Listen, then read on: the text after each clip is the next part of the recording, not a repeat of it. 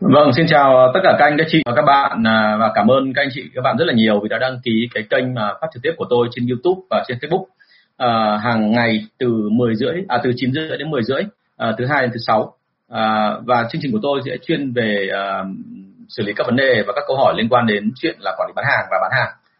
À, vâng, cảm ơn các anh chị rất là nhiều vì đã tham gia chương trình của tôi. À, hôm nay thì chúng ta sẽ bắt đầu với cả một số cái câu hỏi mà có một số người đã gửi đến cho tôi. À, câu hỏi số 230, buổi này là buổi thứ 26 ạ, và đây là câu hỏi số 230. Vâng, chào anh Huy Phan, chào anh Trần Đức Lợi nhé. À, ờ, có nên nhờ dịch vụ đòi nợ bên ngoài và giúp mình để nã khách lâu không trả tiền mình không anh? À, đây là một câu hỏi mà rất nhiều doanh nghiệp vừa và nhỏ đã đã từng hỏi đúng không? Và thông thường thì uh, mọi người hay gặp cái chuyện này bởi vì là khách hàng hay chây và nợ lâu. Bản thân bọn tôi thì uh, vốn dĩ đã từng bị một gặp trường hợp này vào năm 2004 thế thì à, phải nói thật luôn là các dịch vụ ở bên mình ấy, thì có dịch vụ nó rất là đàng hoàng người ta đến đòi nợ một cách gọi là trực tiếp và công khai. Có những dịch vụ thì nó lại không được ok cho lắm. Thế cho nên là nếu như anh chị mà có sử dụng dịch vụ này thì cái lời khuyên đưa ra là anh chị nên cẩn thận và nên tìm hiểu kỹ. À, chứ còn tránh cái chuyện là chỉ có cái ký hợp đồng miệng hoặc là nhờ vả qua một cái cách nào đó mà theo kiểu mối quan hệ à, mang tính gọi là xã hội thôi thì đôi khi là lợi bất cập hại đúng không ạ? Vâng tại chào anh tại trung kiên và chào anh võ nguyễn thắng nhé thế thì trong mọi trường hợp là nên kiểm tra để mà tránh cái trường hợp là đôi khi là đòi mà lại không đòi được mà lại thành ra là gây hậu quả đúng không? Cẩn thận như vậy. Vâng anh huy đang bị đúng không ạ? Ai cũng bị cả. Năm 2004 tôi bị khoảng độ hơn 30 triệu bởi vì là khách hàng của tôi là họ, họ nợ do họ à, chơi cá độ bóng đá. Vâng chào anh hùng thúy. Thế cho nên là hãy nhớ là phải cẩn thận trong cái vấn đề vấn đề này. Câu hỏi số 231 đội sale em đang làm rất tốt tự dưng phòng kế toán à, đi hỏi khách hàng của em về việc bọn em có làm gì sai không. Sau đó thì doanh số sụt giảm là do cái gì ạ? Thì cái này là hôm trước anh vừa mới nêu xong hình như là cái trường hợp của em nó rất giống trường hợp của anh. Tức là phòng kế toán cũng tự dưng là đi hỏi những câu như vậy. Và khi đã hỏi như vậy xong thì hiển nhiên là khách hàng trong đầu họ sẽ nghĩ ngay đến chuyện là gì ạ? Là hiển nhiên là có chuyện thì người ta mới hỏi như vậy. Tức là đội sale là thực sự là có vấn đề. Và từ đó trở đi là họ sẽ không tin chúng ta nữa. Và họ sẽ không có gọi là là chấp nhận bán hàng của chúng ta nữa. Thì lúc doanh số hiển nhiên là đi xuống. Hoặc tối thiểu họ cũng sẽ nghĩ là hình như trong nội bộ của cậu này đang có vấn đề và nội bộ tức là phòng kế toán phòng sale đang có cái gì đấy lằng nhằng thì tốt nhất là trong trường hợp này là mình chưa rõ ràng nó là cái gì cả thì mình nên dừng lại đúng không ạ? Vâng chào bạn Kiều Minh Duy. Thế thì uh, hãy nhớ là thế này là với cái trường hợp này thì nên nói thẳng với cả phòng kế toán và nói luôn với cả bên sếp của mình nữa để mà tránh trường hợp này xảy ra tiếp theo. Bởi vì đôi khi là chỉ vì một ý định tốt thôi nhưng mà đôi khi mọi người làm không thống nhất với nhau thì tự dưng là gửi ra một tín hiệu nó rất là sai lầm.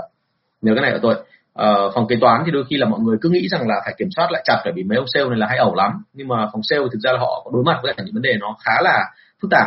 Thế cho nên là tốt nhất là nên nói chuyện với họ uh, và nên giải trình cho nó rõ ràng để mà tránh cái trường hợp là về sau là là gọi là chiến sĩ đi ra ngoài mặt trận chiến đấu nhưng sau đó rồi lại có chuyện này chuyện kia thì mới lậu câu số 232 anh có nói là miễn đội sale làm được việc còn thì không nên quá quan tâm họ có phải là người tử tế hay không?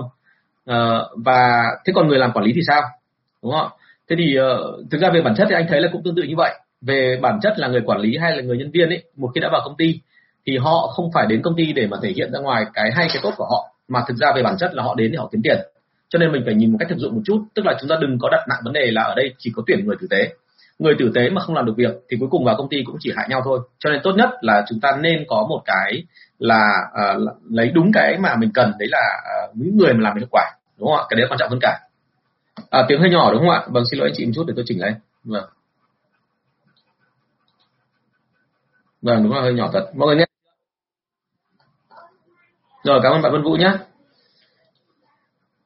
thế nên cái câu chuyện đưa ra của chúng ta là như này là chúng ta đừng có băn khoăn quá về cái chuyện là người nào tử tế hay không mà cái quan trọng ở đây là người nào làm được hay không. À, hãy nhớ lên như này là giống như ngày xưa khi mà tôi mới vào nghề ấy, thì uh, cái ông ngoài cái ông huấn luyện tôi ra là người khá là tốt. Thì những cái ông mà xét trực tiếp của tôi ấy, thì là một cái người mà khá là không ổn. À, ông ấy làm nhiều chuyện nó khá là không ok. Thế thì uh, sau đó thì ông dồn cho tôi một cái khu vực mà nó thật với anh chị là gấp đến 5 lần so với cả những người bình thường làm thì bởi vì hồi đấy tôi còn trẻ và tôi không biết cái gì cả, thì tôi cứ nhận thôi. Nhưng mà mãi sau tôi mới hiểu ra rằng là cái đấy nó gấp 5 gấp 6 lần so với cả một giám đốc bình thường có thể làm được.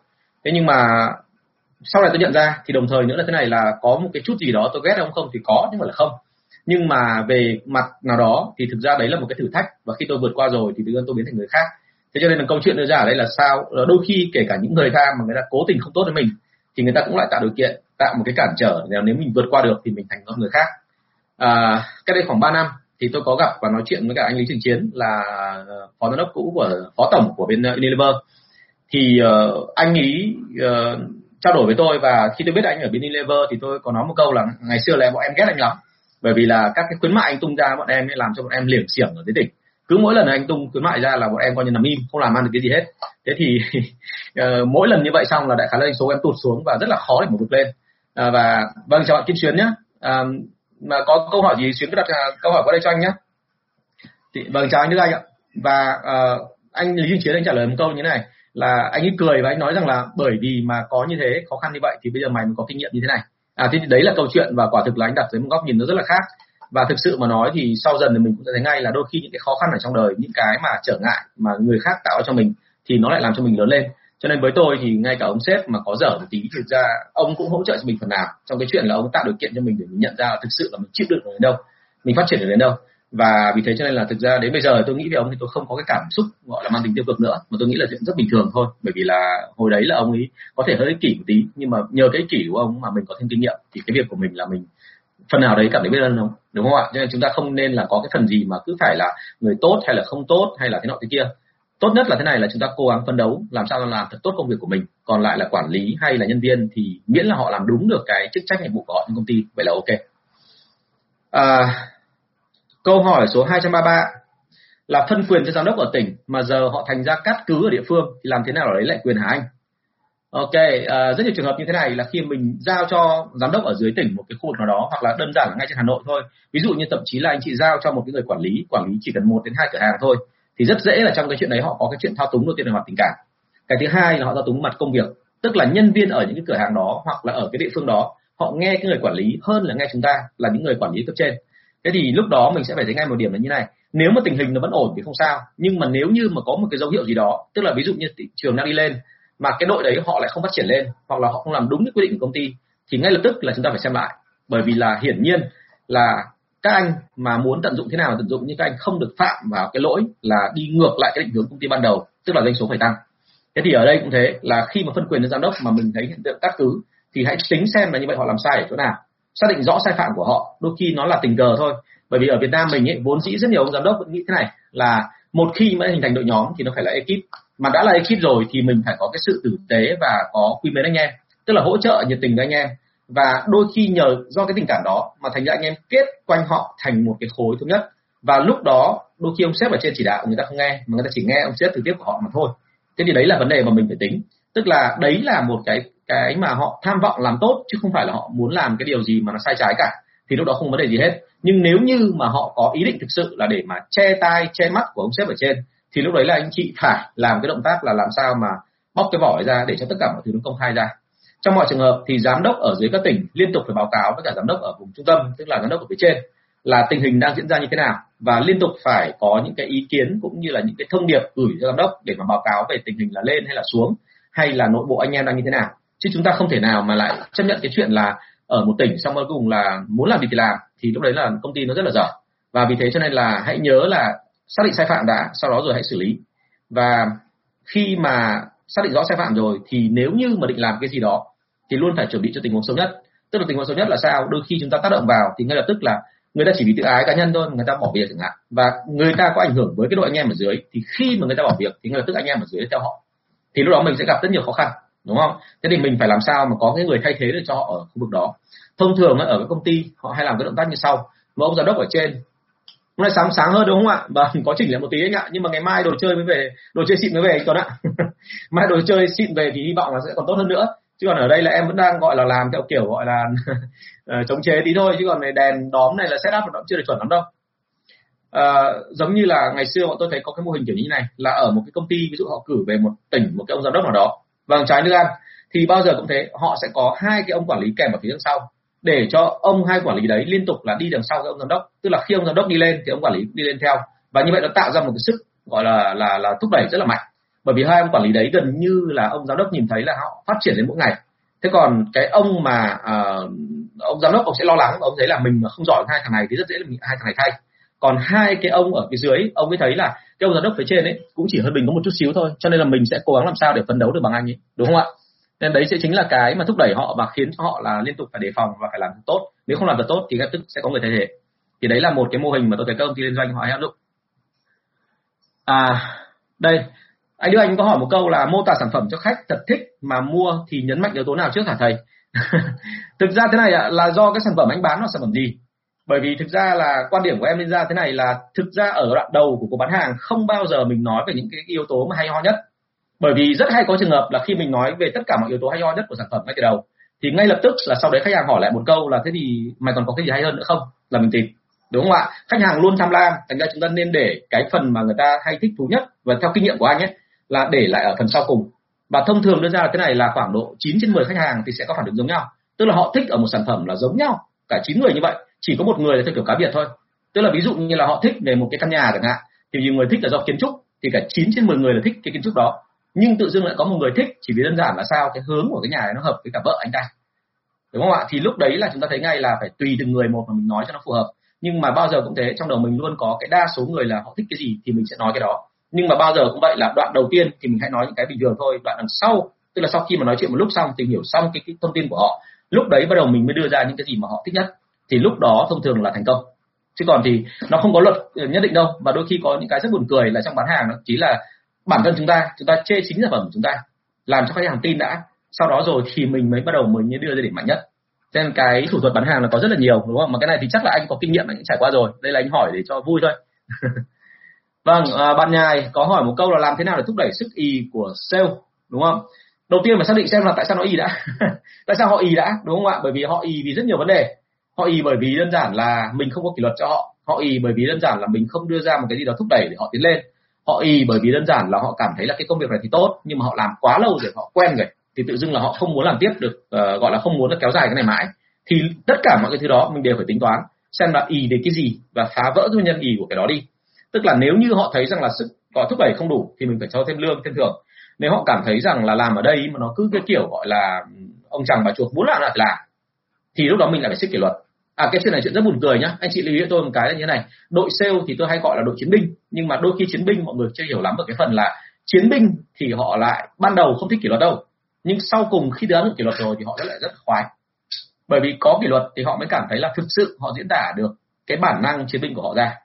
À, rất nhiều ờ, trong ở đây có một số các bạn học viên của tôi ấy, là bạn ấy có một cái chuỗi quần áo. Thì khi mà bạn ấy tuyển nhân viên vào ấy, và nhân viên thấy rằng là ở đây có quy trình quy luật đầy đủ đúng không? Kỷ luật đầy đủ và làm theo quy trình đó thì sau một thời gian các bạn cảm thấy là hình như ở đây nó hơi khắt khe. Và thế là các bạn xin sang một chỗ khác nó không khắt khe bằng mà lương nó thì vẫn là cao. Nhưng khi các bạn xin sau một thời gian thì hai ba tháng sau các bạn quay trở lại cái chỗ cũ. Và các bạn nói với cả chị chủ của cái chuỗi đó là chị ơi chị cho em xin quay lại. Bởi vì là ở cái chỗ mới em thấy nó chả có quy trình chả có kỷ luật chả có huấn luyện ai muốn làm nào làm. Doanh số nó cứ tính vào cuối tháng cuối cùng là uh, làm được bao nhiêu thì ăn bấy nhiêu. Thế thì chính bởi vì cái đó cho nên họ có cảm giác là hình như ở cái chỗ mới đấy nó không có gọi là chuyên nghiệp họ thích làm những cái nơi mà có chuyên nghiệp. Lúc đó họ mới hiểu được ý nghĩa của cái chuyện kỷ luật. Cho nên nguyên tắc đưa ra là thế này và đây cũng chính là cái điều rất là bí mật của đội sale tức là thông thường kỷ luật ban đầu nó sẽ là cái mà gây khó chịu cho anh em. Nhưng về lâu về dài nếu mình làm tốt cái phần này thì kỷ luật nó lại là cái thứ gây nghiện. Đây là một chuyện nó rất hài hước. Tôi hay kể một cái ví dụ như thế này. Chẳng hạn như là có một cái anh lái tùng đi. Thuộc dạng là giống như cái thời của tôi ngày xưa các cụ hay gọi là thanh niên chậm tiến ở quê. Thì uh, khi mà có đợt tuyển bộ đội ngay lập tức là các chú công an trong phường nghĩ ngay cái chuyện là tống thằng tùng đi bộ đội. Thì thằng tùng khóc hết nước mắt, bởi vì là nó chỉ đầu gấu đầu mèo ở quê thôi, chứ còn thực ra nó vẫn nhớ mẹ và đỡ hàng ngày nó vẫn muốn ăn cơm ở nhà. Nhưng bị tống đi bộ đội rồi, thì thằng tùng nó đành phải đi. Và sau 2 năm sau, ở trong bộ đội người ta rèn luyện kỷ luật. Nó cứ làm sai cái bị phạt, nó cứ làm đúng. Được ăn uống đầy đủ. Thì lúc đấy bắt đầu mới xảy ra một câu chuyện là khi nó nó cảm thấy nó khác hoàn toàn cái đội mà đã từng chơi ở quê. Và lúc đấy nó gặp cái đội kia và nó ngồi nó nói một câu là chúng mày không bao giờ nên người được. Chúng mày muốn lên người chúng mày phải giống như anh. Anh là người đã từng trải qua cái kỷ luật quân đội rồi, thì anh mới biết. Cho nên nếu mà chúng mày không qua cái môi trường quân đội, thì tất cả chúng mày đều là cái loại vớ vẩn. À thế thì từ đó mình phát hiện ra một điểm là ông Tùng này vốn dĩ không có kỷ luật, nhưng khi mà ông đi trải qua môi trường kỷ luật, ông đã vất vả rồi, ông trải qua cái đó, ông vượt qua cái đó rồi, thì đến một cái, đến một lúc nào đó, cái khía cạnh tâm lý nó rất là hài hước. Họ lại cảm thấy cái đấy là bình thường, và họ lại cảm thấy rằng là phải như thế thì mới là ổn đúng chưa? Bởi vì họ trải qua được. Và vì thế họ coi thường tất cả những người mà chưa từng trải qua cái khổ sở giống như họ. Cho nên nguyên lý đưa ra là thế này là đừng có ngại áp dụng kỷ luật. Bởi vì có kỷ luật thì đôi khi nó lại làm cho đội chúng ta là tự dưng là phát triển cái tính năng chiến đấu nhiều hơn. Và đấy chính là để mà đẩy qua cái chuyện sức ý của dân sale. À, và thêm một cái nữa hãy chú ý một điểm như thế này là nhài thử tính lại xem xem có phải nhài bị mắc phải cái lỗi này không. Tức là khi mà thưởng nhân viên mà mình thưởng quá dày quá nhiều thì đến một lúc nào đó tự dưng là cái thưởng ấy nó không còn là một cái gì đó hấp dẫn nữa người ta cảm thấy là cái thưởng đấy là nghiễm nhiên. Bởi vì vốn dĩ tôi vẫn được thưởng như vậy rồi. Vậy thì bây giờ thay bằng cái chuyện là thưởng liên tục. Bây giờ mình có những cái khoảng ngừng mình có những cái mà bóp chặt lại siết chặt lại khiến cho họ cảm thấy rằng là phải rất là vất vả khổ sở với mình. Sau đó mình buông họ ra thì lúc đó cái cảm giác của họ nó còn sướng khoái hơn cả lúc được thưởng. Thì đấy là cái kinh nghiệm của anh. Và một số các trường hợp mà anh đã xử lý anh thấy nó rất là hay. Vâng, vai trò của sale kép sẽ hạn chế được việc uh, cắt cứ tại địa phương, check chéo tất cả các lộ trình bán hàng của sale. Đúng anh lợi ạ. Cái này thì chuẩn nhưng mà trong các đội ngày xưa của mình ở liên doanh ấy còn có thêm một vị trí nữa như tôi nói là vậy, vị trí checker ấy. Thì tức là uh, nhân viên của tôi đi bày biện, nhân viên tôi đi bán hàng, sau đó rồi tôi phải cử ông checker đi kiểm tra lại xem cái đội đấy nó làm có ai thua ăn thua gì không. Thế nhưng mà rất khỉ một cái là ở Việt Nam mình ấy, cái ông checker ấy, bởi ông xuất thân từ nhân viên sale thì sau một thời gian là ông ấy cũng lại cảm thấy là đi check anh em thì anh em vất vả quá mà anh em cũng đạm nơm nớp sợ mình thì mình không thích cái kiểu đấy cuối cùng ông làm thân với anh em và sau cùng thì bọn tôi có checker rồi bọn tôi lại phải có thêm một vị trí nữa, lại một thằng nữa đi kiểm tra cái thằng checker để xem nó có làm không. Đúng không ạ? Thành ra là cái nghề mà hàng tiêu dùng của anh em mình là gặp rất nhiều cái hiện tượng nó buồn cười. Thì sau cái đó xong rồi tôi thấy ra một điểm là như này là chúng ta nên cố gắng làm sao để mà tạo thành một cái gọng kìm và nó nó có cái sự gọi là rèn luyện nhân viên ngay từ đầu thì hay hơn. Còn nếu như ai mà chưa có cái nền tảng đó thì nên xuất phát từ cái nền tảng. Chứ còn bố trí nhân sự thì đôi khi là buồn cười lắm, người Việt Nam mình. Bởi vì là một trăm cái lý mà một tí cái tình. Cứ thấy thương anh em một cái là thôi là sau lại thôi ngại tôi chả làm gì để cho anh em quá đáng như thế làm gì đúng không ạ và cảm ơn Đức Anh. À, nói chung là thế này có nhiều trò anh ạ, chứ còn thì không, không có một sản phẩm nào nó cố định là phải chào với cái gì đâu ạ. Đúng không ạ? Rồi, cảm ơn nhà nhé. Có gì nữa thì đặt câu hỏi đây cho anh.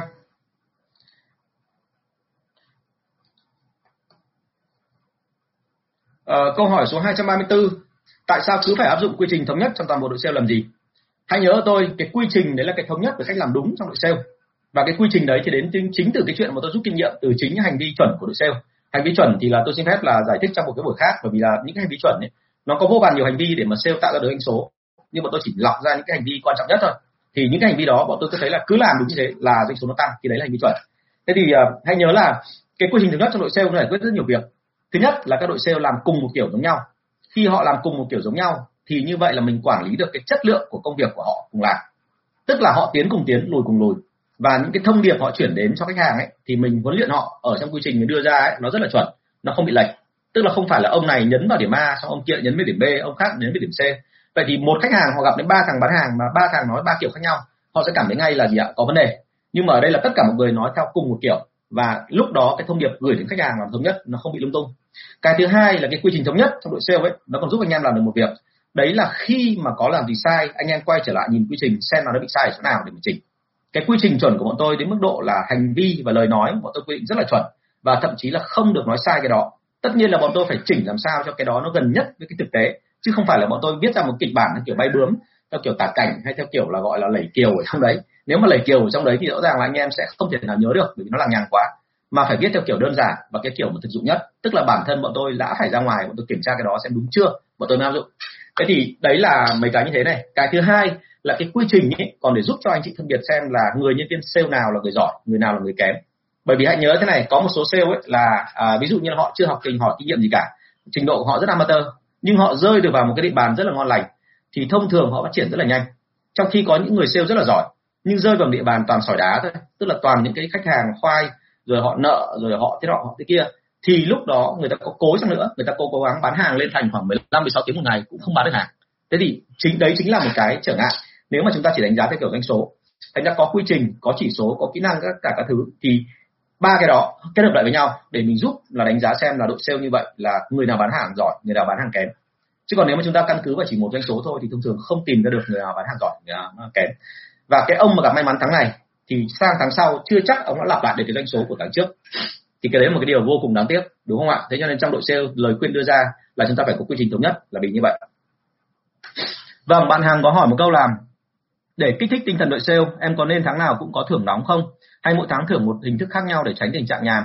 À, cái tình trạng nhàm anh đã từng nói rồi đúng không? Hàng đã học lớp quản lý của anh thì hàng biết rồi là thứ nhất là tránh tình trạng nhàm. Nhưng cái thứ hai quan trọng hơn là thực sự mà nói là cái kích thích tố ấy, mà cứ lặp đi lặp lại ấy, thì nó có một cái cực kỳ tai hại là không phải chỉ là sale không được kích thích mà đôi khi các bạn bắt vở được sếp đấy nhá. Các bạn biết đích xác là sếp đang lo cái gì. Các bạn biết đích xác là ngày nào cần phải gọi là không bán hàng để cho gọi là anh em nó phải gọi là để cho sếp cuống cả lên thì lúc đấy bắt đầu họ mới bung sức ra để họ làm. Tức là họ mặc cả với sếp để khiến cho sếp phải có khuyến mại, có thưởng cho họ phải thật là cao. Hơn so với tháng trước thì lúc đấy họ mới bung sức. Đúng không ạ? Thì lúc đó là mình sẽ mệt đấy. Thành ra lưu ý của anh là nên có nhiều hình thức đa dạng khác nhau và muốn làm được cái đó thì em phải có cái người để thăm dò xem tinh thần đội sale đang ở đâu. Và cũng như trong lớp quản lý từng nói, đấy là em phải kiểm tra xem là từng nhân viên một họ đang bị kích thích bởi cái gì. Chứ không phải là mình cứ gọi là uh, chọn ra một hai nhân vật ở trong đội đấy mình thấy là họ thích cái tiền thì là mình cho tiền hay là tức là đội những người khác còn lại là sẽ làm theo. Không phải ai cũng bị kích thích bởi tiền có rất nhiều kích thích khác nữa đúng không? Nên phải tìm hiểu thật là kỹ. Và cái lời khuyên đưa ra là nên tìm hiểu cái um, bảy um, cái nấc thang của ông um, tự dưng lại quên bảy nấc thang mà mà của của cái ông gì mà mà nói về cái tinh thần đấy tức là ở dưới nhất là đáp ứng về sinh lý ở phía trên đáp ứng về cái chuyện là uh, có tiền tài vật chất rồi trên nữa tình cảm thuộc về đội nhóm rồi ở trên là tinh thần đấy thể bản thân ấy đấy thì là ờ, là bảy cái nấc thang đó thì anh chị nên nghiên cứu kỹ để xem xem là nên cái tác động mình làm sao cho nó phù hợp Vâng, câu hỏi này rất là hay. Đấy là câu hỏi số 235. À, câu hỏi là như sau. Là um, cách đây 12 năm thì uh, em có vi phạm pháp luật. Uh, hồi đấy em còn rất là nhỏ và em không có suy nghĩ gì hết mà đây là em vi phạm là bởi vì em bị tình cờ là bị bạn bè rủ dê thôi chứ hồi đấy em chưa có ý thức được là em uh, làm vi phạm pháp luật à đúng rồi Thomas Low cảm ơn anh anh chị Đinh Nhà rất là nhiều. Thế thì uh, vì cái lỗi đó mà em bị hoãn thi tốt nghiệp một năm tức là hồi đấy bạn mới học lớp 12 thôi và giờ thì em mở doanh nghiệp làm được 2 năm doanh số phát triển khá là tốt nhưng trên diễn đàn online bây giờ bắt đầu có dấu hiệu là người ta nói bóng gió về cái tội ngày xưa của em. Thì bây giờ em nên làm cái gì? Thì cái trường hợp này tôi đã từng gặp rồi và ờ, đôi khi là vì cái gọi là cái cái cái cái cái vấn đề của mình trong quá khứ mà người ta cứ tìm cách là người ta dọa mình để người ta giống như kiểu là tổ chát ra để mà anh mà không cẩn thận là anh về sau tôi sẽ nói cho cả bản thân hạ biết. Để nhục cái mặt. Thì hãy nhớ một điểm là như này là cái ở trong quá khứ của em nó không phải thể con người hiện tại của em. Thế cho nên bây giờ nếu như mà em thấy rằng là người ta cứ định dọa như vậy thì thậm chí nhá cái lời khuyên đưa ra ấy, là em công khai luôn cái chuyện đó đi em nói thẳng ở trên trên diễn đàn luôn, bởi vì anh đã từng khuyên một mấy bạn như thế rồi. Tức là viết hẳn lên trên, thậm chí là diễn đàn hoặc là trên cái facebook cá nhân của em. Em nói thẳng luôn, đấy là chuyện gì? Thậm chí nếu cần nữa, em dẫn luôn cả cái linh báo ngày xưa người ta đã từng viết về em khi em phạm pháp. Em nói thẳng luôn là đấy là sai lầm của tôi. Và tôi đã phải trả giá cho cái sai lầm đó. Và bây giờ tôi không có cái gì để mà phải băn khoăn nữa cả. Ok không ạ? Phong tuấn phạm cảm thấy là tiếng hơi nhỏ ạ à? ok, giờ tôi sẽ bật tiếng to lên nhé thế thì ờ, trong mọi trường hợp thì bao giờ cũng thế là người ta cứ dọa dẫm như thế, thà là mình công khai luôn cho nó nhanh, chứ còn đừng có lằng nhằng, đúng không? Để cho họ không còn cái cớ để mà họ, gọi là, tác động với chúng ta nữa, thì tự dưng là mọi thứ nó thành ok thôi. Chứ còn bây giờ mà em cứ né né bao giờ, đúng không? Nguyên tắc đưa ra là gì? Một khi mà người ta cứ vớ va vẩn như vậy thì nó thẳng đừng có ngại, nhá. Bởi vì là đấy là cái quá khứ của em 12 năm trước đây thì đây đâu có phải là em bây giờ, có gì mà phải lo. Ok hằng nhớ rồi nhá. Thì bây giờ làm cái đó đi và anh nhắc lại luôn là thế này, là nên thử nhiều cách khác nhau và trước khi mà tung ra cơ chế lương chính gốc em phải thử em phải kiểm tra xem là thực sự nhân viên của em họ cần cái gì.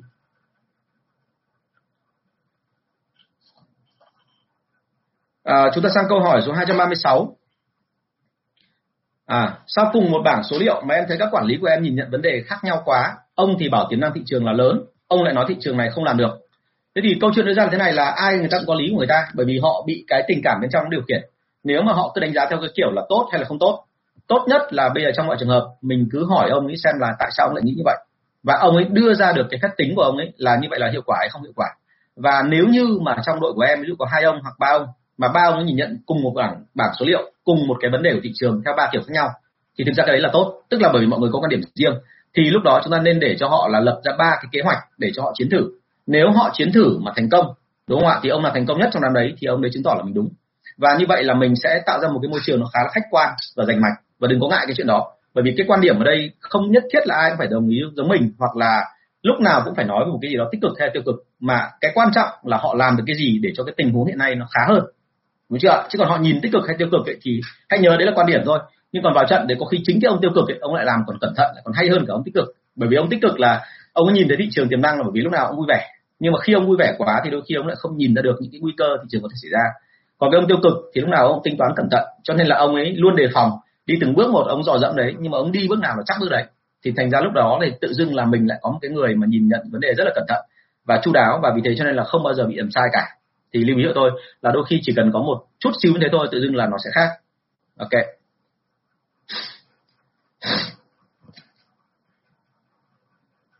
Rồi. Câu hỏi số 237 điều gì là cần quan tâm nhất trong mối quan hệ của nhà cung cấp là bọn em và nhà phân phối tỉnh hả anh? Um, hãy nhớ điểm là như này. Là ừ, trong mối quan hệ giữa nhà cung cấp và nhà phân phối thì bao giờ anh cũng nói một câu là như này. Chúng ta là quan hệ của người bán và người mua. Mặc dù là cái người mua của chúng ta cũng lại đi bán cho người khác đúng không? Họ là người trung gian mà. Thế thì bao giờ cũng thế ở trên thị trường ở Việt Nam mình bao giờ cũng chỉ có hai trường hợp thôi. Một là nhà cung cấp khống chế được cái hệ thống phân phối và thứ hai là hệ thống phân phối khống chế được nhà cung cấp. Tức là ở đây em để cho người ta đưa luật chơi cho em hay là em đưa ra luật chơi cho người ta? Và nguyên tắc mà nói, thì đây là theo từ quan điểm của tôi nhé bởi bản thân tôi cũng đã làm cả hai vai rồi. Tôi đã từng làm nhà sản xuất rồi và tôi đã từng làm nhà phân phối rồi. Thì tôi thấy một điểm là như này. Nếu thực sự nhà cung cấp là có tầm nhìn, thì thông thường để cuộc chơi mà nó phát triển được hết cái tầm của anh ta, thì anh ta phải khống chế được nhà cung cấp. Tức là anh ta phải làm sao đưa ra luật để khiến cho nhà cung cấp chơi theo kiểu của anh ta. Chứ chúng ta không thể nào để cho cái hệ thống phân phối họ quay ngược lại, họ áp chế chúng ta. Tại sao lại như thế? Bởi vì khi mà hệ thống phân phối họ áp chế chúng ta thì thông thường ấy, nó dẫn đến hiệu quả. Đấy là chúng ta không phát triển được cái hệ thống, cái cái sản phẩm của mình. Nó ở cái biên độ tối đa. Và thế là xảy ra một câu chuyện rất đau lòng. Đấy là mình cứ tưởng là mình chỉ bán được khoảng độ hai, ba tỷ thôi. Thế là mình dừng lại, mình không sản xuất thêm. Không hết công suất của nhà máy, đúng không ạ? Và đến lúc đó thì thị trường tự dưng nó bị khuyết một góc. Thì rõ ràng là đối thủ cạnh tranh sẽ nhảy vào bởi vì họ có nhiều tiền hơn. Và họ nhìn thấy cái cơ hội rất là lớn bởi vì ông Tùng còn để đến 80% là không có động chạm gì. Thì ngay lập tức họ sẽ nhảy vào, họ chiếm lĩnh luôn cái thị trường đó và từ đó trở đi thì tự dưng họ lại trở thành là đối thủ cạnh tranh mạnh với mình. Và đôi khi họ mạnh hơn cả mình. Bởi vì những người đi sau thường thường là họ học được kinh nghiệm của mình rồi. Họ biết là phải đánh vào đâu và họ lại có nhiều tiềm lực hơn, họ có nhiều tiền hơn và thế là họ thắng chúng ta. Nên trong mọi trường hợp thì công ty SME ở Việt Nam mình thì một trong những cái mà rất dở công ty SME là đôi khi mọi người thấy là tiềm năng, nhưng mọi người cứ thấy là lãi mọi người dừng lại. Chứ còn nói đúng ra là chúng ta phải phát triển hết cỡ của mình lên. Và vì thế cho nên trong câu chuyện của nhà cung cấp và nhà phân phối thì hãy nhớ nhà cung cấp bao giờ cũng phải khống chế đến tận từng địa bàn tức là phải biết rõ là địa bàn ở dưới cái nhà phân phối mình đang giao như vậy thì họ làm có tốt hay không? Họ làm đến đâu rồi? Họ làm được hết cái biên của thị trường yêu cầu không? Hay là họ chỉ làm cầm chừng? Và nếu họ làm cầm chừng thì ngay lập tức mình phải có biện pháp làm sao chỉnh để cho họ làm tốt hơn chứ không thể nào mà để, để cho họ muốn làm gì thì làm. À, thường thường nguyên tắc mà tôi đưa ra là thế này trong một hai năm đầu khi bọn tôi mới vào một, một cái cái thị trường để phân phối thì bao giờ bọn tôi cũng chịu gọi là hơi lép vế một tí về hệ thống phân phối. Bởi vì hệ thống phân phối thường thường là có trước sau đó rồi bọn tôi mới bơm hàng vào nhưng sau đó khi mà thị trường nó phát triển tốt lên bọn tôi không chế được bọn tôi biết hết toàn bộ sông số thị trường rồi thì lúc đó bọn tôi sẽ tìm cách là xoay chuyển tình thế ở đây xoay chuyển tình thế không có nghĩa là bọn tôi lật ngược lại cái mối quan hệ đó tức là lại còn lá mặt lá trái theo kiểu là phản lại họ không phải cái mà tôi sẽ làm đấy là bọn tôi phải yêu cầu họ là phải làm theo luật chơi của bọn tôi tức là lúc đấy bọn tôi sẽ đưa ra một số luật và cái đó nó khiến cho họ phải làm theo ý của bọn tôi để mở rộng thị trường ra và phát triển đúng với cái quy mô mà bọn tôi mong muốn và cái này thì bọn tôi phải đồng ý phải thống nhất với họ về con số trên thị trường nhưng mà cái đầu tiên là hiển nhiên là gì ạ? Muốn thống nhất như vậy thì anh chị phải có cái đi giả soát đã. Chứ nếu anh chị không đi giả soát mà anh chị cứ bảo thống nhất thì có khi là cái thứ nhất của anh chị có khi là đi theo cái cái gọi là hoang tưởng trong đầu chúng ta khi không đúng. Thế thì nguyên tắc đưa ra là bao giờ cũng thế hãy cố gắng làm sao tạo ra được luật chơi và mình, người nào giữ được luật chơi thì người đấy sẽ nắm được toàn bộ thị trường. Đấy đấy là câu chuyện mà mình mình cần phải biết. Vâng bạn quang hiển có tâm sự là câu 235 em đã trải qua về đồng tình giờ em từng thừa nhận là mình sai để rồi ai muốn nói xấu cũng không còn cớ để bôi, đúng không? Và nói ra cũng cách mình thấy có động lực làm lại và tiến lên, đúng không anh thì anh nghĩ thế này là thực ra ai trong trong quá khứ cũng có lỗi sai thôi, bây giờ mà bạch ra thì ai cũng cảm thấy xấu hổ. Nhưng mà thực ra mà nói là mình cứ xấu hổ với quá khứ để làm gì, đúng không? Thực ra mình sống tương lai mà. Thành ra trong mọi trường hợp thì hãy cứ tiến lên thôi, chứ còn bây giờ mà mình cứ ngồi, mình cứ lo lắng là người ta sẽ nói sẽ nói thì để làm gì? Nó vậy lắm. Đừng đừng có ngại về cái phần vấn đề đó nhé thế thì đấy là mối quan hệ giữa nhà cung cấp và nhà phân phối. À, câu hỏi số 238 dạ, nó cái này là nói về một cái tình huống mà rất hay xảy ra ở trong cái hệ thống mà làm thương mại của Việt Nam. Tức là nhân viên của em ở công ty phần lớn là làm trên 10 năm và 3 năm trở lại đây là không ai nghỉ việc cả. Vậy thì mọi thứ có ok không hả anh? Em thì cứ thấy lo lo nhưng không rõ là phải làm gì. Đây là bạn quản lý bạn hỏi câu này. Và một khi bạn quản lý đã hỏi câu này rồi thì vốn dĩ là người ta đã cảm thấy có cái gì bất ổn trong này rồi. Đúng không ạ? Hãy nhớ là theo cái thống kê của một nơi mà người ta rất tôn trọng cái chuyện là nhân viên ở lại lâu để làm việc, đấy là Mỹ chẳng hạn.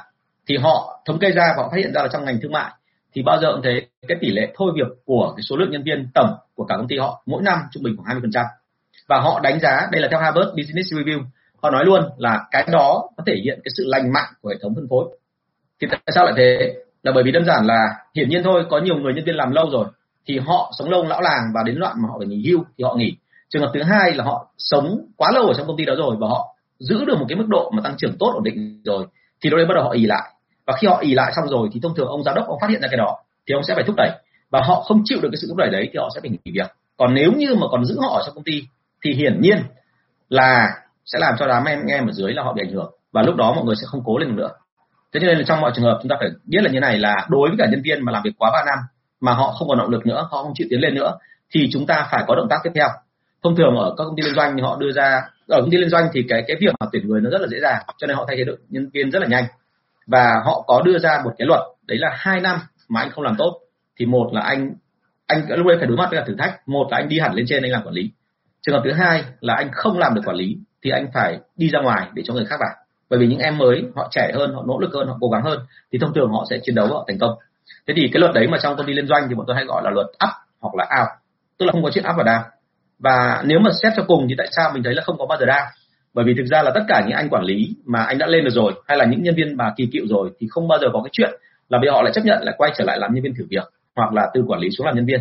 Đúng không ạ? Bởi vì họ cảm thấy là cái đấy là cái danh dự của họ. Nhưng mà một khi họ đã không cố gắng rồi mà công ty vẫn đang phát triển, ví dụ như là tốc độ phát triển doanh số tại địa bàn của họ, hiện giờ của đội sale mà những người mà kỳ cựu ấy, nó chỉ có 10% thôi. Đúng không? Nhưng mà cái tốc độ phát triển doanh số của công ty mà cái này đã chứng thực là làm được là mỗi năm là 25% thì hiển nhiên là mỗi năm họ đang tụt hậu 15% mà họ tụt hậu 15% ấy mà chúng ta không xử thì ngay lập tức là tất cả anh em còn lại họ sẽ nhìn và họ nói thẳng luôn là ông đấy ỉ lại mà chả ai động được đến lông chân của ông cả. Thì tại sao tôi phải làm? Đúng không ạ? Và họ sẽ thậm chí là đòi quyền lợi theo cái kiểu là bây giờ đừng có tăng doanh số nữa giữ nguyên đi. Thế này là được lắm rồi đúng không rất nhiều công ty là như thế nhá. Hãy nhớ tôi là uh, khi mà chúng ta thấy rằng có dấu hiệu ý trệ trở lại thì bây giờ mình xác định xác định xem là như vậy ý trệ là do cái gì có thể là họ do thiếu động lực hay là do mình cư xử sai chẳng hạn thì mình phải sửa. Trường hợp thứ hai là họ bắt đầu ì lại thì lúc đó mình phải có động thái để thúc đẩy họ đi lên hoặc là họ lúc đấy phải chấp nhận là chuyện đi ra để hệ thống nó trong sạch hơn và mình phải tiến lên đúng không? Và vì thế cho nên tôi nói luôn với anh chị là trong nghề sale của chúng ta ấy, thì thông thường là kể cả ở chức giám đốc bán hàng thì cái luật hai năm đấy người ta cũng rất hay áp dụng. Ờ, khi ở giám đốc bán hàng ấy, thì luật hai năm áp dụng không có nghĩa rằng là bọn tôi thải cái giám đốc bán hàng ấy ra mà thông thường bọn tôi sẽ đưa ra một cái thử thách hoặc là đơn giản là bọn tôi đẩy anh ấy sang một cái địa bàn khác để khiến cho anh phải có sự gọi thách thức với bản thân để anh vươn lên. À, nhưng mà quay trở lại bao giờ cũng thế là thực ra mà cứ thử thách và chiến đấu mãi như thế thì người ta cũng mệt. Thế cho nên là tại sao mà trong nghề bán hàng ấy nó gần như có một cái luật bất thành văn là giám đốc bán hàng thì đến một đoạn nào đấy thôi tự dưng là đến cái tuổi nào đấy là người ta sẽ phải dừng lại bởi vì người ta không còn cái sức phấn đấu giống như các bạn còn trẻ nữa. À thế thì đấy chính là một cái mà nó nghe nó cái khá là khắc nghiệt của người sale. Nhưng mà chúng ta phải chấp nhận bởi vì là hãy nhớ là chúng ta làm người sale là bởi vì chiến đấu vì công ty và chúng ta làm công ty thương mại, cho nên là công ty thương mại có tồn tại đấy là do có lãi hay không? Mà muốn có lãi hay không thì phải doanh số phải tăng, đúng không? Thế thì hiển nhiên là phải tác động, còn nếu không tác động được thì nó sẽ có chuyện ngay. Vâng trên youtube thì bạn của quản quốc quân có hỏi một câu là em bên ngành hàng đồ chơi gỗ trẻ em. Xin hỏi thầy về sự ảnh hưởng của yếu tố văn hóa vùng miền tới sản phẩm không ạ? Có khách nào để khảo sát không? Có chứ em.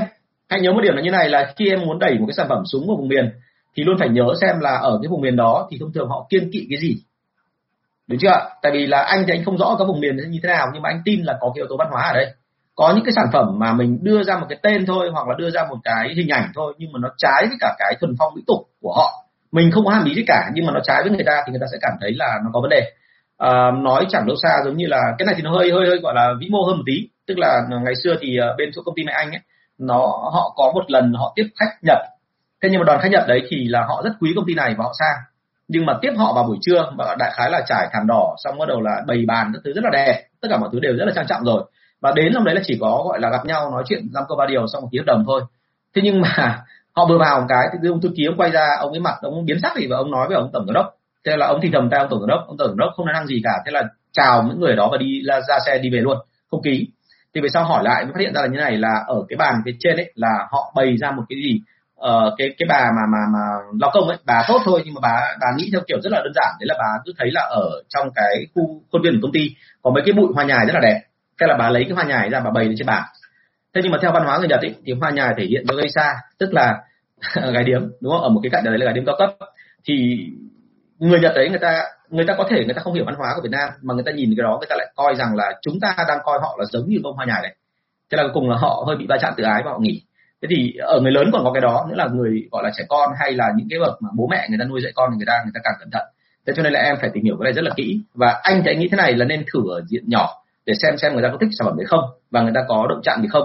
Cứ hỏi mẫu khoảng độ 9 đến 10 người thôi, đúng không ạ? Chứ còn bây giờ em, hình như chưa hỏi cái này thì phải, đúng không? Cứ hỏi thẳng xem các bậc bố mẹ mà ở vùng quê miền trung đấy thì họ có thích chơi cái trò này không? Và con của họ thường hay chơi cái trò chơi gì, đúng không? À, nếu mà mình vào sau thì cái nguyên tắc đưa ra là thế này là chúng ta nên tìm hiểu xem đối thủ cạnh tranh đang làm trò gì. À, rất nhiều người nói với tôi là bây giờ cạnh tranh là mình phải làm gì để sáng tạo nhưng thực ra không phải đâu. Những cái người khôn ngoan nhất trên thị trường ấy, cái lời khuyên của họ rất khác.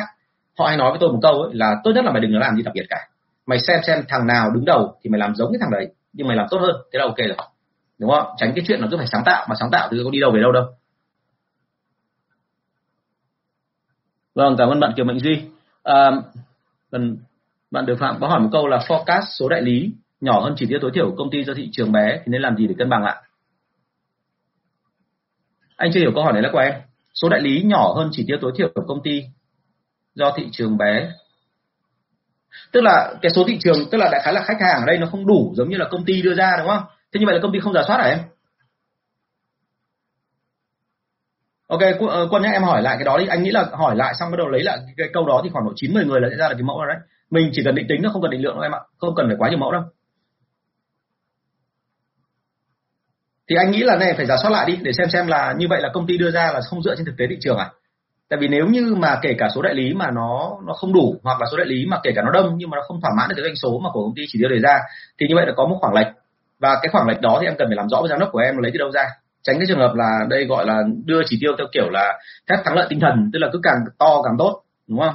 Và như tôi đã nói rồi, ở trong công ty thì hay có một cái kiểu là giám đốc đẩy chỉ tiêu xuống cho quản lý quản lý đẩy chỉ tiêu cho nhân viên. Thì cứ mỗi ông ở trong cái đàn đấy lại lại cộng thêm một tí. Ví dụ như là tôi nhận chỉ tiêu là 10 tỷ, thì tôi đẩy xuống cho nhân viên bao giờ là 12 tỷ. Tại sao tôi đẩy như thế? Không phải bởi vì là tôi muốn làm cái gì to tát cả, mà chỉ vì đơn giản là tôi nghĩ là nếu như trong trường hợp anh em kể cả không đạt được chỉ tiêu thì tôi vẫn đạt chỉ tiêu, đúng không? Mấy ông quản lý là hay chơi cái bài đấy. Thành ra là khi mà cộng dồn lên thì đôi khi nó thành một con rất là vô lý. Thì phải kiểm tra rất là kỹ cái phần này.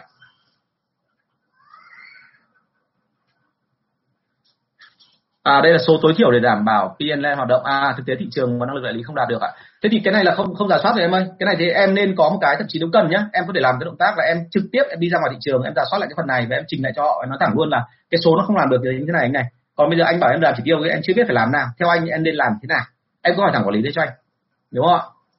Và hãy nhớ là ngày xưa sếp của anh là đôi khi mà họp mà để mà giao chỉ tiêu ấy thì đầu tiên là còn nói về con số này nọ và anh nắm rất là vững con số, anh đưa lên, thì xong rồi hồi cáu tiết lên thì lúc đấy bắt đầu chuyển sang bài cùn. Bài cùn nói là gì ạ? Tao đấy biết mày làm nào, mày làm nào làm nên làm nào thì làm, tức là túm lại trong mọi trường hợp mày vẫn phải là chỉ tiêu, đúng không? Thì lúc đấy thì mình sẽ hiển nhiên là anh em cũng hiểu là đôi khi công ty là bị sức ép rất là lớn và ông cũng bị sức ép thành ra lúc đấy đôi khi phải quay sang bảo nhau là thế thì thôi, anh họp với em làm gì? Anh chỉ cần bảo em là trong bằng mọi giá phải đạt, thế là xong đúng không ạ? thì đối khi có một số công ty là cái tốc độ phát triển ấy là cái hội đồng cổ đông ấy họ yêu cầu rất là cao cho nên là mình sẽ phải gặp tình huống là đôi khi là cái thị trường nó chưa phát triển ngưỡng đó nhưng mà doanh số nó đi trước đến khoảng độ một hai tháng rồi hoặc thậm chí một hai năm rồi thì đôi khi mình phải cố đúng không ạ? Vâng cảm ơn bạn Quảng Quân. À, bạn hàng có hỏi thêm một câu là có một vấn đề em gặp phải đấy là giám đốc marketing và kinh doanh. Em gặp vấn đề lead cho sale với marketing. Marketing nói đã từng đề xuất nhiều lần nhưng giám đốc không duyệt thì ngân sách còn hạn hẹp hoặc ấp ừ không có câu trả lời rõ ràng.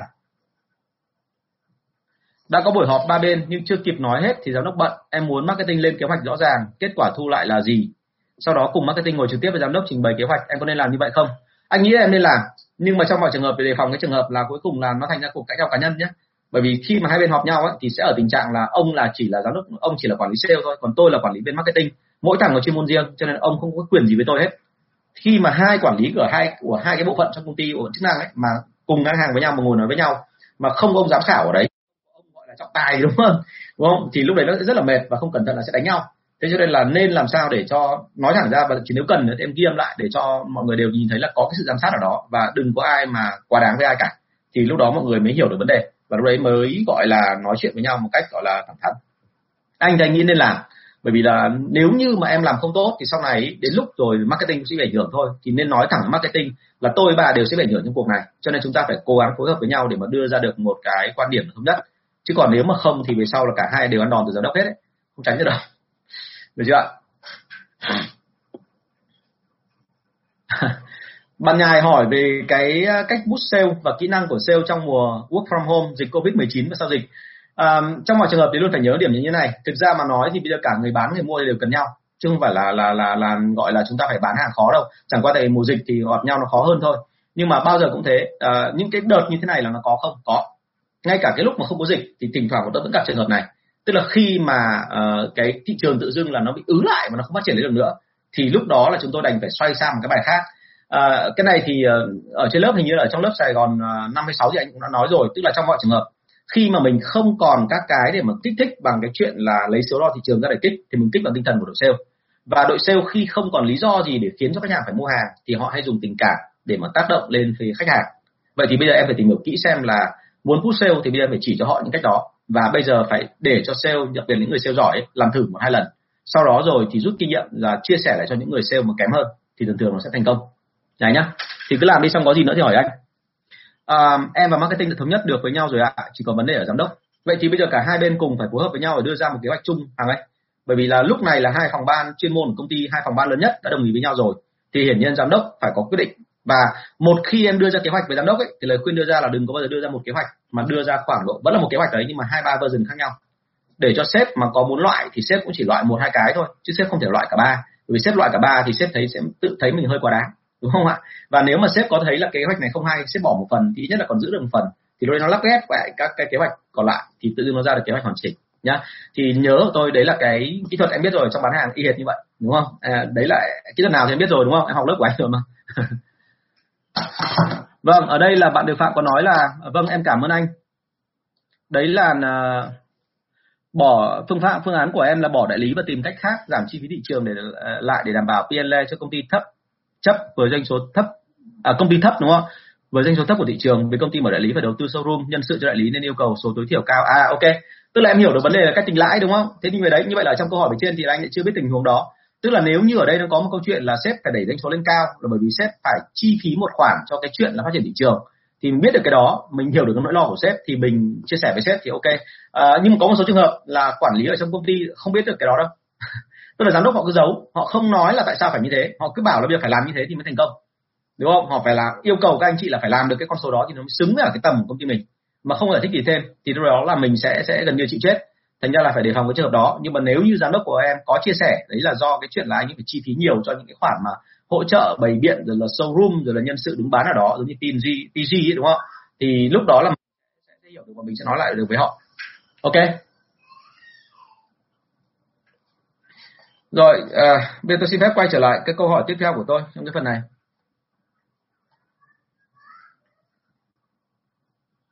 À, câu hỏi số 239 cái này là hơi tình người tí nhá. Sếp biết nhân viên làm sai thì có nên nhắm mắt cho qua không hả anh? À, uh, cái cái câu chuyện này thì thông thường đây là anh trích lại một lời của một số đại ca của anh nhé họ nói một câu là như này là trong mọi trường hợp à, là nếu như mà mình thấy rằng là nhân viên sai thì phải tìm hiểu xem là sai từ cái gì đúng không ạ? Và nếu như họ không cố tình sai mà họ sai thì nên chỉnh cho họ để họ lần sau họ không bị mắc lỗi nữa. Còn nếu họ cố tình sai thì cũng lại phải tính đến hai trường hợp. Trường hợp thứ nhất đấy là sai nhưng mà họ không biết điều và họ cứ cố tình họ bảo đấy không phải lỗi sai của họ hoặc là họ không chịu thừa nhận hoặc thậm chí còn tệ hơn là họ bảo đấy là sai đấy nhưng mà chẳng nhẽ là anh em trong đội mà anh lại lại lại lại không bỏ qua cho được một lần à? Đúng không thà là cứ in đi mà nhận lỗi sai thì lại khác lại khác thì lúc đấy thường mình có thể bỏ qua được. Nhưng mà trường hợp đây lại không thể bỏ qua được bởi vì đơn giản là họ lại bắt đầu có dấu hiệu là bật lại mình. Đúng không? Thì anh chị nhớ tôi là cái này rất là mệt. Thành ra là khi mà có lỗi sai ấy, nguyên tắc đưa ra của các cái công ty chuyên nghiệp ấy, họ hay làm cái động tác là một khi mà một cá nhân có lỗi sai thì việc đầu tiên là họ sẽ không bao giờ họ nói thẳng với cả anh em trước mặt đám đông mà họ sẽ xử lý riêng. Bởi vì phải tìm hiểu xem tâm tư anh em nguyện vọng như thế nào đã. Tại vì là nếu như mà nói trước mặt anh em mà lỡ đâu bạn kia bạn có thể đang tâm trạng không bình thường bạn bật lại mình thì lúc đó mình lại phải lấy cái uy của sếp mình dập thì tự dưng là thành ra hai kẻ thù với nhau. Và chúng ta không hề muốn như thế, đúng không ạ? Thế cho nên là cái câu chuyện đưa ra là thế này, là nếu như người ta có lỗi sai thì nên xử lý riêng trước đã, sau đó rồi hãy đem ra tập thể. Nếu ở trạng thái xử lý riêng mà anh chị biết rằng là nó có cái động cơ nào đấy mà nó có thể tạm gọi là không quá xấu, hoặc là anh chị thấy rằng là họ có cái ý phục thiện, họ biết lỗi của họ rồi và họ muốn sửa, thì lúc đấy mình nên cho họ cơ hội để sửa sai, đúng không ạ? Chứ chúng ta không nên là vùi dập họ một cách quá đáng. Nguyên tắc của tôi đưa ra là thế này, nhân viên sai thì có thể thậm chí là bỏ qua nhưng mà trong mọi trường hợp, mình phải biết rõ là như vậy là họ cảm nhận như thế nào về cái lỗi sai đấy của họ đã. Chứ chúng ta không bao giờ chấp nhận cái thành phần mà đã sai rồi, đã không nhận, lại còn sừng cồ lên hoặc là lại còn bật lại sếp thì lúc đấy là nó rất nguy hiểm. Bởi vì ở đây tôi không phải nói về cái chuyện sĩ diện của người quản lý nhé mà cái câu chuyện đưa ra ở đây là như này. Kể cả những ông nhân viên, ông ông sếp mà ông tha thứ nhân viên đó, nhưng sau đó rồi từ đấy trở đi, cả đội sale họ nhìn vào đó, họ thấy ngay là gì ạ? À như vậy anh A, anh B, anh dám bật lại sếp mà sếp không dám nói gì, thì từ đấy tội đích mình phải nghe ông ấy nữa. Thì lúc đấy nó rất là nguy hiểm và lúc đó cả đội sale sẽ không nghe anh nữa đúng không thì như là người quản lý lúc đấy là thành ra là vô gọi là gần như không có tác dụng nữa À vâng, hàng áp dụng thử nhé. Anh thấy là cái đấy là cái mà của cả quản lý cấp dưới hay hay hay đưa ra.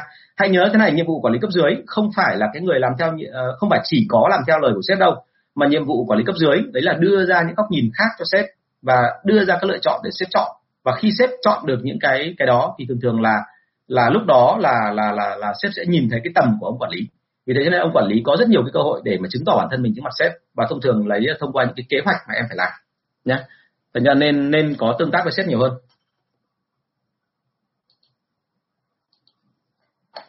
Vâng mọi người tiếp tục đặt câu hỏi nhé à đây.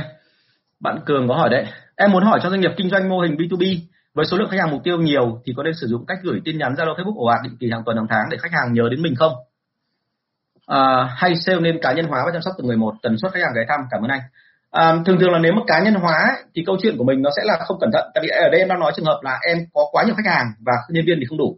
Cho nên nếu như mình cá nhân hóa thì luôn phải nhớ này là cá nhân hóa lần thứ nhất thì lần sau sẽ phải cá nhân hóa tiếp. Đúng không ạ? Và thông thường thì bây giờ trong ngành B2B đặc biệt là ngành B2B của thế giới cái chuyện cá nhân hóa nó đã quá phổ biến rồi. Tức là bao giờ ông Tùng mở thư ra cũng thấy là gì ạ? Chào anh Đỗ Xuân Tùng em được biết anh là thế nọ anh thế kia em rất là mong được kết hợp với anh thế nọ thế kia.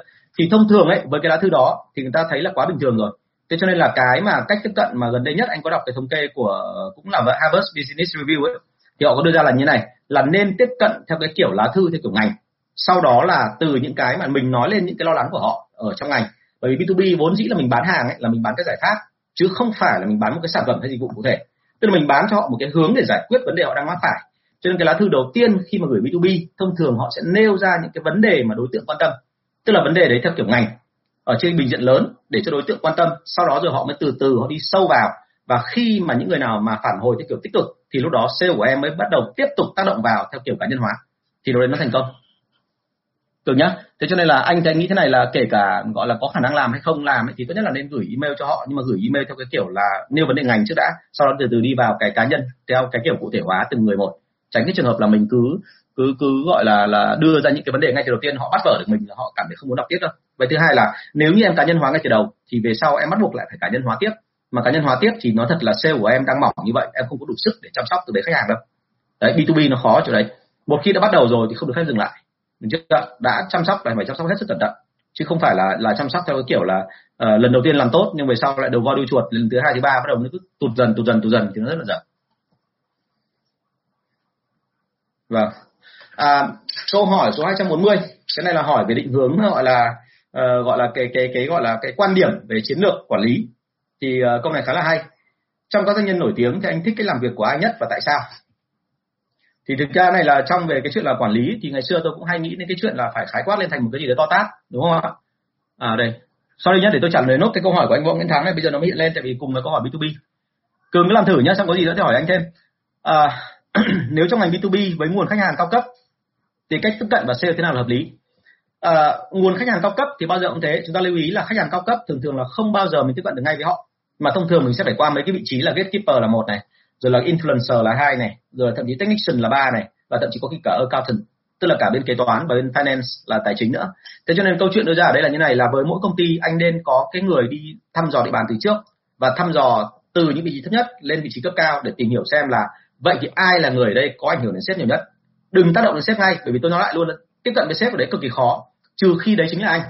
Và anh phải có một cái danh tiếng nào đó, anh phải có một lý do nào đó để tiếp cận mà các sếp theo cái kiểu là nó phải phải đủ mạnh để người ta quan tâm, đúng không ạ? Còn tất nhiên là nếu như mà có một số vị theo kiểu bây giờ ở Việt Nam mình như là nó thành công thức rồi, đúng không? Nó gần như là thành một cái thứ mặt bằng chung trong cả cái thị trường rồi, là cứ một cái phong bì cỡ khoảng bốn năm nghìn đô là gặp ông nào đấy, đúng không ạ? Mà gặp xong thì đại khái là từ đấy chỉ đi là thân nhau như kiểu anh em một nhà. Tùng lại lần sau gọi điện đến một cái là chỉ cần nhìn số điện thoại của mình thôi là ông đã ờ Tùng à rất là chú thế nào? Chú có khỏe không? Thì anh chị biết đây là mô hình gì rồi, đúng không? Tôi không nói. Nhưng mà nhưng mà túm lại là đấy, là anh thắng, bởi vì tôi biết anh thắng là bán sản phẩm là thực, có thực, chứ không phải sản phẩm kiểu nhờ mối quan hệ. Thì nếu như mà sản phẩm có thực của anh thì anh phải tìm hiểu thật là kỹ, xem là từ cái vị trí thấp lên vị trí cao tại công ty đó, và cuối cùng là phải tìm ra được một cái hướng để mà tiếp cận sếp từ từ, và theo một cái kiểu là nó không giống cái bọn đối thủ cạnh tranh của anh chứ còn nếu mà cứ đàng thàng ra mà gọi là dàn hàng ngang ra mà tiến như thế này để mà mau gặp sếp thì thường là tôi nghĩ là khó đấy không gặp được đâu. Ờ, thường thường bọn tôi hay họ rình rập mà tôi phải ngó nghiêng rất là lâu ở trước mặt một cái ờ, trước khi gặp một cái ông sếp to như vậy để biết xem ông thực sự là người như thế nào. Vâng. À, anh Đức Anh ơi, cái này không phải quan điểm của của em nhé mà đây là cái quan điểm mà vốn dĩ trong ngành B2B họ làm thế rồi. Thành ra là là câu chuyện đấy đưa ra là mình chỉ đúc kết lại thôi. Nhưng mà thực tế mà nói là B2B ý, là ở Việt Nam mình vẫn nhắc nhắc lại một người cái như này là B2B của phương Tây. Họ có quy trình đàng hoàng. Có một số công ty mà bây giờ làm việc quy trình B2B nó rất là chặt chẽ, nhưng mà rất hiếm công ty làm được cái việc đó ở Việt Nam. Trừ trường hợp là này, thông thường nó là đại diện của một cái công ty của nước ngoài và nó cũng bán cho công ty nước ngoài tại Việt Nam, thì cái cái mô hình của nó là đại khái là hai thằng kia nó là bán hàng với nhau không bao giờ nó có cái chuyện là nói về tình cảm. Cái việc đầu tiên ấy, họ xác định là như vậy là thậm chí họ công khai mời thầu, thì cái ông đến chào thầu ấy là hai ông đấy sẽ phải có, đầu tiên nhé họ chưa có trình bày gì hết, phải giáp nối với nhau mặt quy trình đã giáp xong rồi thì bắt đầu mới từ từ làm các quy trình tiếp theo. Thế nhưng mà B2B của quân Việt Nam mình thì đến bây giờ vẫn là ở tình trạng là dùng mối quan hệ. Và chủ yếu là tác động vào một người thôi, ở trong cái hệ thống đó. Thế cho nên là cái việc của chúng ta là chúng ta phải tìm mọi đủ cách. Đừng có ra đòn vội. Nếu mà mình chưa biết là đối tượng của mình có bị xúc động bởi cái đòn đấy của mình hay không, đúng không? Đôi khi là mình phải kêu lên một tí thì mới thành công. Ví dụ như công ty của anh thắng chẳng hạn, mà bây giờ là vào bán mà lại thể hiện ra ngoài là mình gọi là rất tự tin về sản phẩm của mình. Thậm chí là khách hàng hỏi thì mình lại trả lời theo cái kiểu là bọn em không giảm giá thì lúc đấy có khi người ta lại lại lại quan tâm đến anh đúng không? Bởi vì thế cho nên là nó phải căn theo cái cái cái sự tương tác giữa cái người bán và người mua đúng không? Thì cái đấy là nó cũng là một cái môn riêng và thậm chí đôi khi nó phải dựa vào cái sự nhạy cảm của từng người một sau một cái thời gian rất là dài họ tham gia vào cái ngành đó. À, quay trở lại câu hỏi số 240 ở đây mọi người có hỏi tôi một câu là uh, anh thích cái cách làm việc của anh nhất và tại sao? Thì uh, trong số các doanh nhân nổi tiếng thì về bản chất là như này là ngày xưa thì tôi còn tôi còn bé thì tôi rất hay đưa ra các hình tượng để coi mình đấy là thần tượng của mình. Đúng không hồi bé thì thích là lý tiểu long lớn lên tí nữa thì là à, xem tam quốc thì thích là quan công rồi trương phi rồi triệu tử long rồi là à, ngay cả à, hứa chử cái thứ đúng không? Thích những cái ông mà mầm hồ hồ và lúc nào ra trận là cũng nổi nhất. Thế nhưng mà lớn lên một tí nữa thì bắt đầu mới nể mấy ông quân sư túm lại là cứ phe phẩy cái quạt cứ cười khẩy rồi uống rượu là nói chuyện vài câu rất hàm ý nhưng mà cuối cùng là ông ấy ra trận mà ông cứ chỉ phát là hiển nhiên là thắng. Là chu du là, là khổng minh là, là phượng sồ đúng không kiểu như vậy. Thế thì lúc mà trưởng thành hẳn hoi rồi mà khi lập gia đình rồi thì lúc đấy đọc lại mọi chuyện về tam quốc thì mới phát hiện ra là hóa ra cái người kinh khủng nhất trong các chuyện tam quốc ấy nó lại là cái dân chính trị chứ lại không phải là cái dân nghĩ mưu cái dân nghĩ mưu họ vẫn là dùng cái chuyên môn của họ để làm việc thôi thế cho nên là từ đó thì bắt đầu tôi chịu khó nghiên cứu thêm một số các cái cái gọi là những cái người làm chính trị khác. Thì tôi thấy rằng là trong tất cả các thành phần ấy, thì ờ, cái người quản lý thì quan điểm của tôi là như này. Thực ra quản lý là môn khoa học. Thành ra là khi chúng ta nhìn nhận một cái quan điểm của một người làm quản lý thì thông thường mình phải nhìn xem là người ta có dám nhìn nhận một cách khách quan hay không. Thì tôi trong tất cả những cái danh nhân mà tôi đã từng đọc những cái câu danh ngôn ấy, thì tôi, tôi rất là thích cái cách mà quản lý của ông Napoleon. anh chị biết là đế quốc pháp thường thường là trước đây đã từng là một đế quốc rất là khủng khiếp đúng không? Họ đánh nhau họ kéo quân đánh nhau với cả châu âu mà trận nào cũng thắng đúng chưa đến cuối cùng là ông napoleon có một cái chút gì đấy không may mắn thì ông mới thua thôi. Thế thì ông napoleon ông có một câu rất nổi tiếng và cái câu đấy tôi nghe xong thì tôi cảm thấy là sởn gai ốc về cái độ thật thà của ông. Ông ra nói thẳng ông nói câu là như này đấy là à, khi mà muốn hiệu triệu anh em lại thì phải đưa ra những điều to tát những điều gì đó đẹp đẽ nhưng mà khi muốn sử dụng anh em thì phải tận dụng cái sự ích kỷ trong lòng mỗi người đúng không? Cái câu của tôi là tôi đọc từ tiếng pháp ra tôi không nhớ chính xác câu đấy nữa. Thành ra khi tôi nói lại anh chị tôi dịch ý thôi. Nhưng mà hãy nhớ một điểm là như này và ông ấy nói có đúng không thì hoàn toàn đúng. Bởi vì thực sự mà nói là những cái con người mà ví dụ chúng ta lên facebook chẳng hạn, thì tất cả chúng ta đều phô ra những cái đẹp đẽ nhất. Bởi vì cái đẹp đẽ đấy thì khiến cho mọi người yêu quý chúng ta. Nhưng mà những cái xấu xa bây giờ mình cứ phô ra không? Những cái tủn mủn, những cái vụn vặt, những cái ích kỷ, những cái cá nhân chủ nghĩa thì mình không phô ra. Đúng chưa? Thành ra ai cũng có sự ích kỷ bên trong. Và vì thế cho nên là khi mà muốn, gọi là gom anh em lại để à, hoạt động thành một tổ chức lớn, thì bao giờ cũng phải nói những điều đẹp đẽ đúng chưa nhưng mà đến lúc mà anh em vào cuộc rồi muốn thúc đẩy người ta tiến lên thì cái động cơ người ta về bản chất mình là phải tác động đến những cái thứ nó vô cùng ích kỷ. Và mình phải hiểu cái đó. À, thế thì ngoài câu nói của Napoleon anh chị nhớ thêm một điểm nữa là quan điểm của tôi đưa ra là thế này mình phải tác động đến cái ích kỷ người ta. Người thích danh thì mình cho danh người thích lợi thì mình cho lợi người thích tiền thì mình cho tiền đúng không? Người thích gọi là học kiến thức của chúng ta chúng ta cho kiến thức của họ của của mình cho họ. Nhưng mà trong mọi trường hợp cái cách cho của mình ấy, thì lại phải làm sao để cho họ thấy rằng cái đó là một cách cho nó gọi là cao đẹp chứ không phải là khơi dậy những cái xấu xa trong người họ. Thì tôi là người rất là thực dụng mà tôi phải nói thật luôn, trong quản lý nó có chuyện đó. Thành ra là hãy nhớ một điểm là như thế, và đừng có bao giờ nghĩ rằng là anh chị là có một đội nhân viên ở đây bởi vì họ nói là họ yêu công ty, thành ra là họ sẽ cống hiến để làm sao doanh số anh chị tăng lên, không phải.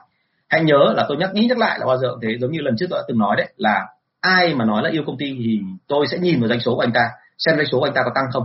Nếu thực sự doanh số tăng, tức là lương của anh ta được tăng lên, thì anh ta đã yêu chính bản thân mình trước rồi và như vậy anh ta yêu bản thân mình thì lúc đấy anh ta mới có điều kiện để yêu công ty.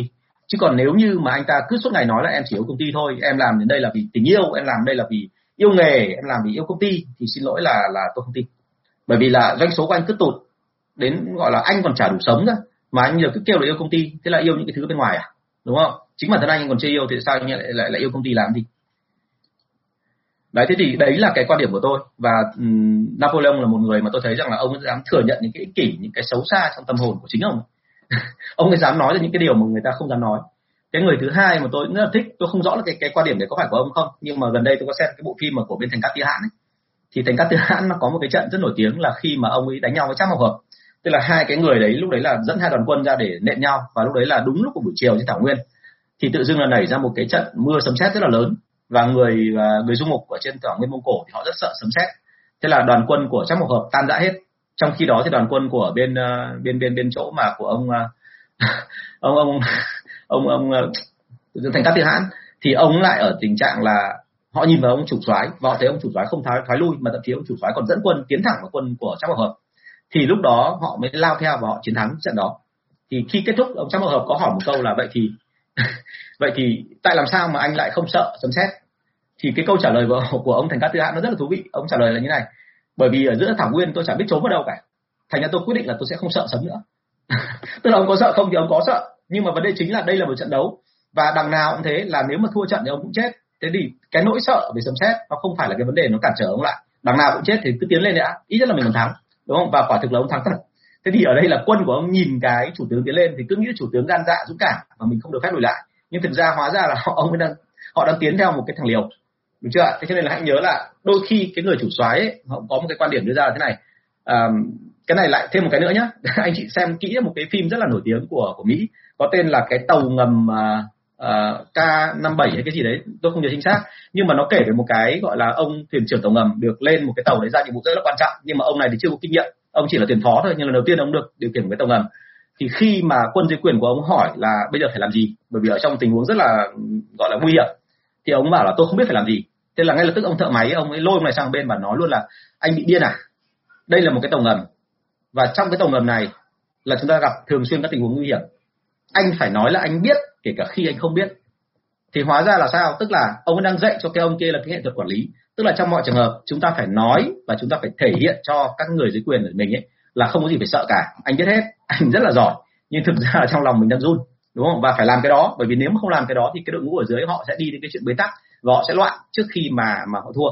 Nên câu chuyện đưa ra ở đây là như này là trong mọi tình huống thì chúng ta là người quản lý phải nêu gương trước và đôi khi mình biết là mình rất run ở bên trong ấy nhưng phải kiềm chế cái cảm xúc ấy lại. Và quả thực là chúng tôi đã từng phải làm như thế. Có nhiều trường hợp mà tôi không biết là lao vào cái trận này có thắng hay không nhưng mà cứ làm đi đã. Và trong lúc làm thì bọn tôi mới tìm ra là à hóa ra là cái đường chính mà không thành công đâu thì lại có một ngách phụ ở bên sau và đằng sau ấy, mình cứ tỏ tự tin đi mình cứ tiến vào đường đấy thì tự dưng là anh em đi theo cuối cùng thế nào nó lại thành công đúng không? Không ai nói khôn được bởi vì đánh trận hay là trong kinh doanh bao giờ cũng có rủi ro. Cho nên trong mọi trường hợp thì hãy nhớ là quản lý phải là cái người mà nắm được tinh thần anh em và phải làm sao cho anh em tự tin. Còn nếu như anh em không tự tin thì ngay lập tức là chúng ta thua trận kể cả trước khi mà chúng ta tiến tới trận. Được chưa rồi cảm ơn bạn Văn Vũ rất là nhiều. Um, à câu hỏi số 241 đây là một câu hỏi khá thú vị tôi còn chưa kịp đánh số cơ. Đấy là bạn ấy hỏi một câu là như này. Làm sao để có một đội sale đồng nhất về đạo đức và kỹ năng? Thế thì ờ, uh, phải nói thật luôn là này đồng nhất về kỹ năng thì tôi ok đồng ý đúng không? Và kỹ năng ở đây không có nghĩa là mọi người phải làm giống nhau hệt với nhau. Mà thực ra cái kỹ năng là sao? Để mà tạo ra cái hiệu quả của cái kỹ năng này giống nhau thì ok. Bởi vì mỗi người phong cách khác nhau cho nên khi là cùng một kỹ năng ví dụ họ làm người ta cười thì có người rất là tươi tỉnh chỉ cần một nụ cười cho là xong rồi. Có những người ví dụ mặt tôi chẳng hạn không được tươi tỉnh lắm thì tôi phải kể một cái câu chuyện hài để khiến cho người ta cười. Như vậy là hai cách đấy là khác nhau nhưng mà hiệu quả là cùng làm cho khách hàng cảm thấy thú vị và thích thú. Thì như vậy được gọi là kỹ năng tạm gọi là đồng nhất đúng không ạ? Thế nhưng mà kỹ năng đồng nhất thì được nhưng còn đạo đức thì không nhất thiết phải đồng đức phải phải đồng nhất với nhau. Và cái câu hỏi này thì ờ, ở phía trên tôi cũng trả lời một phần rồi đúng không ạ? À, hãy nhớ luôn là thế này là ờ, cái từ ngày xưa khi bọn tôi được mới vào cái đội ngũ mà về liên doanh ấy, thì uh, mấy cái ông giám đốc người Mỹ ông đã dạy bọn tôi một câu là như này trong tổ chức của chúng mày là bao giờ có 80% người tốt và 20% là người chưa được tốt.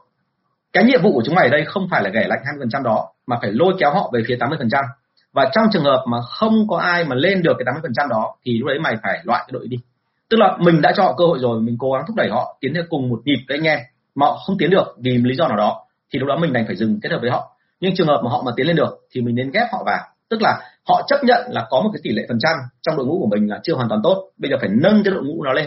Chứ không phải là mình lại ngồi mình phán xét họ, mình lại kêu là bởi vì mày không tốt cho nên tao sẽ hành hạ mày thế nọ thế kia thì không đúng đúng không ạ? Thế thì đấy chính là quan điểm mà tôi nghĩ là quản lý nó khá là chuyên nghiệp ở chỗ đó. Vì thế cho nên là chúng ta cố gắng làm sao tạo ra một đội sale đồng nhất với nhau về mặt kỹ năng. Còn về mặt đạo đức thì như tôi đã nói trên là đừng có quá quan tâm. Miễn làm sao mà họ nỗ lực, cố gắng tiến lên cùng cái nhịp với anh em, thế là ổn rồi. Được chưa nhớ cái tỷ lệ Pareto nhé mọi người nhớ là cái tỷ lệ Pareto một tỷ lệ khá là hay. Vâng. Thế thì ờ, đến bây giờ là thời gian nó cũng hết rồi. Thì một lần nữa rất cảm ơn các anh chị. Hôm nay tôi đã chỉnh được ánh sáng chút xíu, nhưng mà còn may hơn đấy là ngày mai thì tôi nhận được thông tin là tôi sẽ có gọi là tôi tạm gọi là đồ chơi đúng không? Đồ chơi xịn về sẽ là hy vọng là ánh sáng sẽ khá hơn và tôi sẽ không bị cái gọi là quay nó quá xấu nữa. Thì ờ, rất mong nhận được thêm các câu hỏi của anh chị. Và nếu như tất cả các anh chị ờ, mà vừa rồi có nhắn tin với tôi về cái hỏi về lớp học ấy, thì ờ, anh chị vui lòng là vào hỏi bạn thắm. Tôi có để lại số điện thoại ở trong cái tiêu đề của cái bài cái bài livestream ngày hôm nay. Số điện thoại là 077 576 2194 Vâng thì uh, chương trình của chúng tôi bây giờ đang là tuyển sinh và chúng tôi uh, đang có chương trình khuyến mại lớn thì có gì anh chị hỏi các bạn thắm thì sẽ được hỗ trợ và cái chương trình này của tôi nó rất là độc đáo. Uh, cái số buổi support tôi kéo dài đến 25 buổi cơ. Tức là sau khi học xong chúng ta sẽ được uh, áp dụng và được uh, huấn luyện hay được hỗ trợ đến bao giờ mà anh chị thỏa mãn các câu hỏi của anh chị thì thôi, đúng không ạ? Vâng cảm ơn anh chị rất là nhiều. Hằng nhớ nhá, Hằng hình như là hỏi lại thắm một anh cái em có tham gia về lớp mà support không? Nếu em tham gia vào lớp support thì em bảo với các bạn thắm anh nhé tại vì là đã tiến hành được hai buổi support rồi. Và một lần nữa cảm ơn các anh chị rất là nhiều. À, chào, và hẹn gặp lại các anh chị vào ngày mai ạ. Cảm ơn anh chị.